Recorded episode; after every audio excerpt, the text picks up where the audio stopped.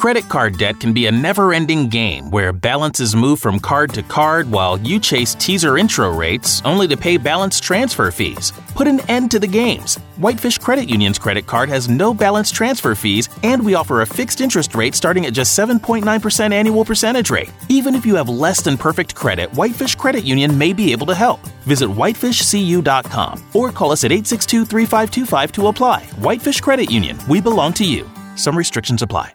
It is that time. Once again, joining us like he does every single Friday, it is Matt Kiewiet from the Helena IR as he joins us on the Whitefish Credit Union hotline as we talk Montana sports betting as we get ready for a big football weekend along with the Masters. Matt, it is great to chat with you once again, man. Hope you are doing well. Always great to chat, Anthony. Thanks for having me back. Oh, Matt, it's always a pleasure to have you on the show each and every single Friday and every single week as we've got the NFL, college football, all types of things to, to bet on. And a couple of days ago, you posted this on uh, Twitter and social media about the sports that have been betted on uh, through the Montana uh, sports betting app. And it's, it's interesting to me uh, because baseball was number one in terms of overall so far since the app has been released. Uh, baseball has been out, but obviously because baseball has been going longer. Uh, but at the same time, then you had football. You also have soccer in there, and then basketball was really low. Um, when you saw that list and saw those numbers, how much surprised you in terms of the number of sports that were betted on in the percentage? Yeah, I guess you know at, at first glance, you know, baseball surprised me, but then then you think about why that would be, and, the, and then I, then you remember, oh yeah, we, baseball is the first thing to come back, and then even before MLB, the KBO is pretty much the only show in town mm. when the lock when the lockdown first started. So it probably amassed quite a bit of action during that time, and people are just eager to get some kind of bet down. And then, you know, we got soccer. I'm not a huge soccer guy, but clearly, you know, the soccer community is very passionate about soccer, and they and they like to have some action in the game. I, I, I read a story a couple of years ago it might actually be an indictment on the MLS, but be that as it may, in, in India, after cricket, the most bet on sport is the MLS.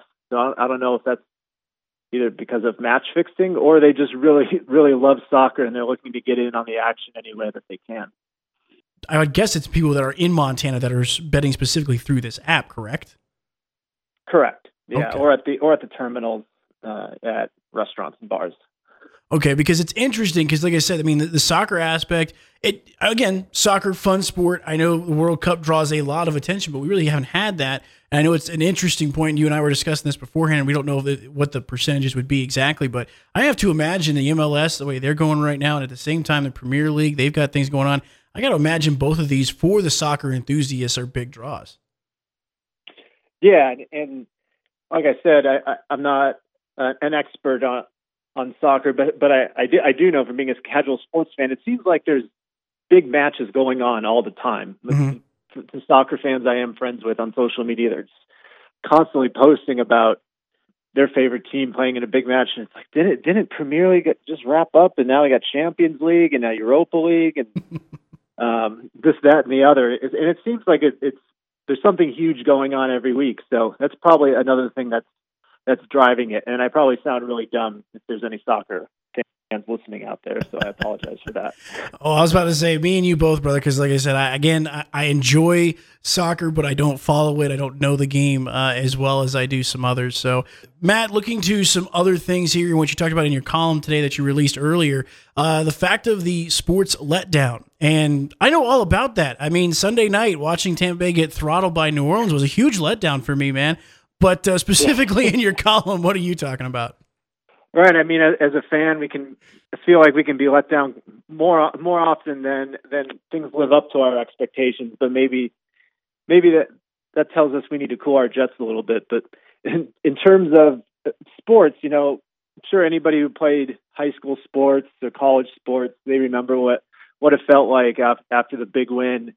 You're prepping and planning all week to play, you know, the, the best team on your schedule or maybe your biggest rival on your schedule, something you've had circled all year, and then come out, execute perfectly, and you win the game. Probably stay out all night with your friends, or maybe you don't go out during the season, but pretty much walking on cloud nine for that for the rest of the week.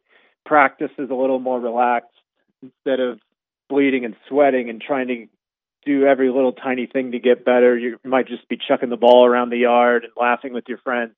Before you before you know it, you got another game to play. And since you just had that big win, maybe that creates a big target on your back. And so the next game against the next team you play, maybe that becomes their big game of the year that they're prepping for and they've circled on their calendar. And so you get one team that's that's up for the game essentially and the other team that's not up for the game. In in the NFL these can can kind of be tricky, you know, because we, we are paying these guys to play and so theoretically they should be up for each game and, and they usually are, I think. But in college it, it can be it's a bit more I guess e- not easy, but predictable mm-hmm. to pick out these spots because it's, it's 18 to 24 year old kids playing, and when you're playing football, it's so emotional, and so I feel like the volatility in their emotions is um, more identifiable, you know, in that age range. We're breaking down Montana sports betting in front of a big weekend in both college football and the NFL. Matt, let's take a look at college football. What are the games that you got and that you talked about in your column? I think this is really interesting, and it's kind of going with that theme of the letdown. Is Florida taking on Arkansas here? Florida coming off a big win over Georgia this past weekend. What do you think about this game? Before that game, we we kind of had a funny moment back uh, during some tense times. You know, in Georgia counting up their ballots. One of their election officials, his name is Gabriel Sterling, had sort of a viral moment where he said, in, in, in reference to getting the votes counted, our hope would be today. They could slip into tomorrow because, again, everybody's exhausted. It's Friday. There's a Georgia game tomorrow. It's kind of a big one. And then he goes on to finish his thought. And so, obviously, this shows that it, it's a big game. And, and it's so big that you know, kind of transcends football. If if this guy who's not in the NCAA football environment is, is, is over here talking to the national media about Florida, Georgia, and how you know can't expect them to finish their jobs during that game. And he just says it so matter of fact and casually, like obviously we're going to be watching this game. Um, so you, you know the winner of that, and it's also called is it the the largest the world's largest outdoor cocktail party. Mm-hmm. And so the the winner of that game, they're going to be basically legends on on campus the following week, which I guess during a COVID year is not as awesome as other years. Although it, it, with all the cancellations, it seems like a lot of teams don't really care. Anyway, don't want to get too far into the weeds. Florida obviously won that game, and now they got to play against Arkansas, who, you know, when you think Arkansas, you think of the last few years, like pretty much the laughing stock of the SEC. Mm-hmm. But they're they're having a bounce back season, and they're three and three right now. And if I don't know if you watched the Auburn Arkansas game, but the refs pretty much blew the, this play on the final drive where Bo Nix tried to spike the ball, but he actually fumbled. And then somehow during the review, they gave him the spike, which allowed Auburn to kick the game winning field goal. So they should be four and two, and I believe if they're four and two with the resume they have, they'd be ranked. And so that makes them a little bit undervalued here. Take that into consideration, and then mm-hmm. add add to that. Both teams are going to be without essential pieces. Arkansas's coach Sam Pittman, who's in his first year, really turned the program around. He tested positive for COVID nineteen, but the team will have a competent interim coach, Barry Odom, the coach at Missouri, I think it was. Anyways, he's had head coaching experience. He's the DC. He'll be okay. But more importantly, in my opinion, Florida won't have their star tight end Kyle Pitts, who announcers. It's as if his name is Kyle Pitts, the next Rob Gronkowski. Hmm. That's how announcers refer to him like, every time they bring his name up. The Gators QB Kyle Trask, he's looked great this year, but not having that security blanket tight end with younger quarterbacks we've seen can be really disruptive to their success. So I really like Arkansas plus 17 here. Looking at your best bet for college football, what do you got? All right, another letdown spot, and uh, we're we're over. I don't know how many betting against Notre Dame this year, but I don't learn. we're going to be on Boston College uh, plus 12 and a half. The line's kind of jumping all over the place. When I published today, it was plus 12 and a half. I think it opened at plus 14. By kickoff, I'm guessing it'll creep back up as some Notre Dame money comes in late. So some trends here. Boston College is eight one and one in its last ten games as a home underdog. Then Irish, you know, the letdown spot here. They're coming off maybe the biggest win in program history. They beat number number one Clemson last week, forty-seven to forty, double overtime. People are still talking about that game, and so this is kind of a double whammy against Notre Dame, if you will. So it's the letdown spot, like I mentioned. The Boston College, this is their what they call red bandana game, and so every year they honor a, a man named Wells Crowther. I hope I pronounced his first name right. Uh, he's he was an equities trader and volunteer firefighter who, who lost his life on 9 11. Mm-hmm. He's known for saving as many as 18 lives during the attacks in New York City uh, before he lost his own. And so, um, in the past red bandana games, Boston College has upset USC, Florida State, and Miami. So, this is basically their Super Bowl. You're going to get max effort from the starting whistle to the final whistle. And then we have Eagles quarterback Phil uh, Jurkovec. Sure, I mispronounced that. he's a Notre Dame transfer, and he's playing. So he'll he'll have a little bit of an extra edge going against his former teammates. The same former teammates, by the way, surrendered 439 passing yards last week in that uh, defeat of Clemson. And then uh, one last little fun fact: the last time Notre Dame defeated a number one team in the country was 1993. They lost the next week. Can you guess who beat them? Yeah, I'm guessing Boston College. Yeah, Boston College. Probably has nothing to do with this game, but um, you know, letdown spot. Here we are. Boston College probably playing in its Super Bowl. So I like the Eagles plus two and a half. Best bet. I was gonna say I was kind of thinking about that. I'm like, yeah, I was thinking, you know, last time Boston College came up with the upset over Notre Dame after a big win over Florida State at the time, and then all of a sudden a letdown here. Could history repeat itself? If you're an Irish fan, hopefully not. Right now, we are with Matt Kiewiet from the Helena IR. Let's turn our attention to the NFL. Matt, uh, let's get your thoughts on some of these games here. Uh, one that sticks out to me, and again, this has got more spite to do with it than anything, but 49ers Saints. What do you got for this game? All right. So, obviously, I'm, I'm sure you hate watched all the uh, Saints content that surfaced after the game last week of them dancing around the locker room obviously that was a big win for them. Sweeping a divisional rival really puts them in good position to win that division and, and good position in the NFC in general. And so, and leading up to that game, they were holding out Mike Thomas until he was completely healthy. Seems like Thomas probably could have played before then, but they really wanted to have him healthy for that game specifically. And now he's questionable again. And so I honestly wouldn't be surprised if they held him out again because it seems like they really want to have him just for big spots.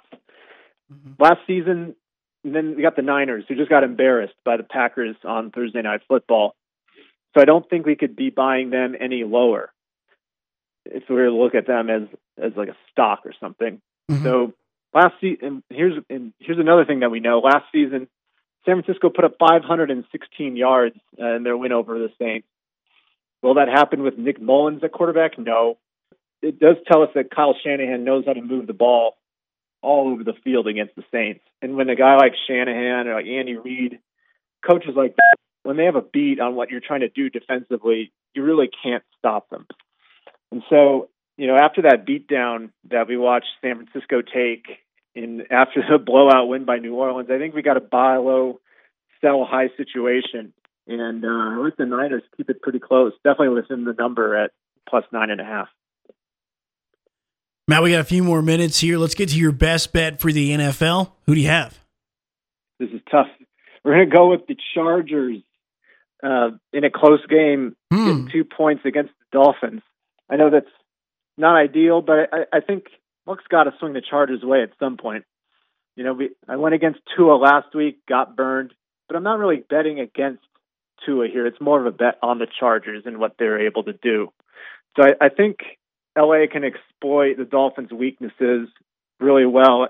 And then what Miami does do well, I think the Chargers can counter that fairly effectively. Defensively, Miami needs to get to the quarterback in order to have success. Last week, you know, Kyler Murray moved the ball all over the field. Dolphins sec- secondary was either getting burned or called for pass interference. I think whoever was guarding Hopkins, I feel like got like six pass interferences down, and they're all for like 20 yards. and um, when we've when we've seen the Dolphins have success, it's games like against the Rams where they had those cover zero blitzes because Brian Flores knew Jared Goff just deer in the headlights and just couldn't handle it. If he if they go that route against Herbert, you know I think uh, Herbert will do quite well. He's averaging over 10 yards per attempt against the blitz this season. So even though their O line tends to leak, he, still does very well when, he's got pressure in his face. Offensively, the Dolphins won't be able to play into the Chargers' weakness on defense, which is stopping the run. They've, they've lost Myles Gaskin and Matt Breida. Those guys weren't really setting the world on fire to begin with. And so you get down to four, five, and six on the running back depth chart in, in Miami, it's marginal at best. Chargers do defend the pass pretty well. They've allowed just 185 passing yards per, per game over their last three. So Tua is going to have his work cut out for him, especially missing wide receiver Preston Smith. Um, Los Angeles will be without Joey Bosa, unfortunately, but a couple of offensive linemen were limited in practice and supposedly on track to return. Those guys being Bryan Bul- Bulaga and Trai Turner. Mm-hmm. Bulaga left the Raiders game Sunday after playing two snaps. Turner hasn't played the Chiefs game, if you remember where the Chargers did quite well. Speaking of the Chargers' bad luck, which got to even out at some point. I know you don't want to you don't want to bet on the due theory, which is where it seems due to be good at, at some point. but they've been so unlucky. You know, it's got to turn around. Conversely, the Dolphins have been pretty fortunate two games in a row now. They've been outgained 913 yards to 447 in those past two games. Miami defense has created five turnovers that have resulted in two touchdowns, and then one of and then another turnover resulted in a one-yard touchdown drive by the offense. And then we have a special teams touchdown. Even discounting how, how unlucky the Chargers have been, I, I think Miami's recent run of good fortune has got got to come to an end at some point. Add all those things up, I like the Chargers plus two, and I put a little bit on money line because I guess I like pain. I was about to say, Matt, I got to give you a lot of credit because I mean, I did my pick 'em last night, and I took the Dolphins here. Uh, again, I, I just I don't have that trust in the Chargers uh, that you do here. Um, but again, we'll, we'll have to see uh, how things shake out. As uh, right now we are with Matt Kiewiet from the Helena IR. Matt, if they want to check out your column and your latest work, how can they do that?